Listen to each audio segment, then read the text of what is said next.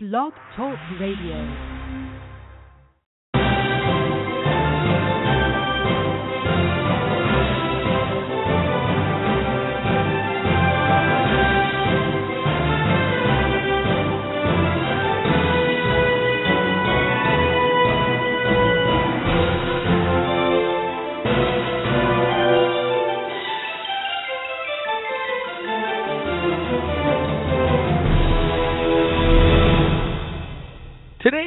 Monday, November the 2nd, 2015, and as always, I'm your host, Jon Hansen.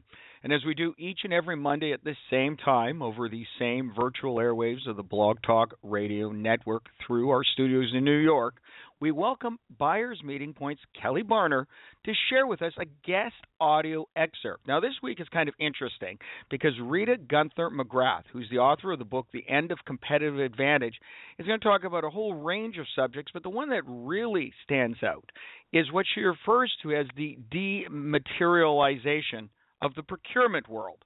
So, without further delay, let's welcome both Kelly and Rita to the show. Thank you, John. This week, our guest audio excerpt features Rita Gunther McGrath. She's a globally recognized management thinker and leading expert on strategy and growth in uncertain and volatile business environments. She's also the author of The End of Competitive Advantage, which happens to be one of my favorite business titles. It's just one of those books that frequently comes to mind as you watch the many changes being seen in markets and companies. This particular interview was conducted prior to McGrath's presentation at the 2015 Crew Network Convention and Marketplace in Seattle, and it was done by Crew Network CEO Gail Ayers. The whole interview is only 10 minutes long, and it covers a number of topics, including advanced strategic planning, challenges for female executives in today's competitive climate, and how CEOs can manage their workloads through better priority setting. I will include a link to it on today's Blog Talk Radio episode page.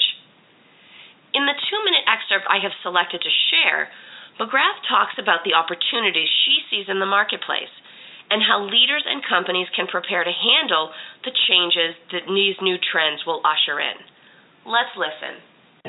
As you think about the next 10, 20 years, mm-hmm. tell us what you're excited about. Excited about? I think, um, well, one of the things that's become a reality now is something I started writing about 20 years ago, which is the necessity for leaders to become more discovery driven. And mm. what that means is you plan with as much discipline as you can up to the limit of what you know. And then when you get to that limit, you stop and you replan. So you look around. Um, in terms of the trends that I think are really exciting, uh, certainly the digitalization and dematerialization of everything is uh, becoming very real. And I think certainly for people that deal in physical assets, you need to give that a lot of thought. Um, you know, when some guy in a garage can come up with an you know algorithm that that matches up supply and demand in, in a new way, uh, that can really have an effect on your business. So I think there that that's one thing to really think about: digitization and dematerialization.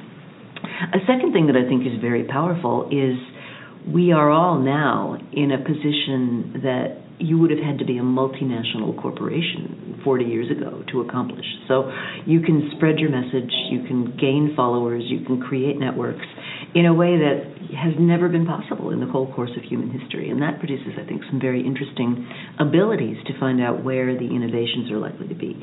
Where is the real talent? You know, where are people that never used to have access to information going to be? Um, and then I guess an, another thing I'm working on a lot is how do we create systems where people can get knowledge in sort of bite-sized chunks and in real time. So you don't actually have to go to a physical place to learn something. You can actually have that knowledge delivered to you in a way that's easy, you know, and digestible, and you can learn it as you need it. And I think that's what we're moving to with respect to new knowledge and education. Although it was just a comment made in passing, you might have caught what I would interpret as a reference to Amazon in that excerpt. Amazon was started in Jeff Bezos' garage in 1994, and today the colossal company truly does affect supply and demand patterns in a number of market segments, including B2B markets. Perhaps more applicable to procurement and supply chain, though, is her point about the dematerialization of business. I think there are a couple of ways we can think about that. One is virtualization or corporate virtualization, as Proxima Group put it last year. Companies are increasingly reliant on their suppliers, which translates to an increasing percentage of spend flowing back out to the supply base rather than being used to maintain internal facilities, equipment, and headcount in house. Of course, with this streamlining comes a new kind of risk. And in the case of dematerialized goods and processes, the risk is now located behind the front door of the supplier, increasing the importance of upfront supplier vetting and ongoing risk management. The other way we often see dematerialization playing out is through technology. Today, on premise or behind the firewall implementations represent a fraction of what they used to. Instead, we implement and upgrade in the cloud, paying for access to technology as a service rather than owning it as an asset. Upfront investments and switching costs have been significantly reduced, while security has arisen as a new area to be carefully managed through providers and hosts alike. The combination of cloud hosting and social media channels has acted as a great leveler, opening doors for smaller or newer companies that never would have had a chance in the past, as McGrath points out. Based on my reading of the end of competitive advantage, these upstarts, you might call them, represent something of a wild card in the competitive landscape for providers and for the procurement teams tasked with evaluating and comparing their capabilities. First, the last trend she pointed out, the need to distribute knowledge in smaller, more easily consumed chunks, actually seemed out of place to me. But after I thought about it a little longer, I see the connection. Anyone watching the rising trends is not only bracing for change, they are likely in a position to manage and carry out change in their own organizations.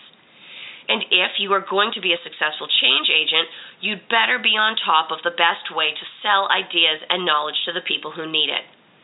In this case, it means breaking changes down and communicating them along with their associated processes, one piece at a time.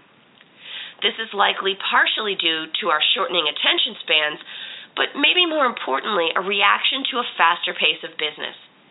If you can introduce new ideas incrementally and allow them to be absorbed and adopted without bringing the business to a screeching halt, you will likely reach the desired endpoint sooner, creating what is sure to be a competitive advantage for you and your company. If you've read the book or listened to the video, I would love to hear your thoughts and reactions, either to McGrath's theories or my reactions to them. You can reach me directly on Twitter at Buyers or on LinkedIn or by visiting buyersmeetingpoint.com.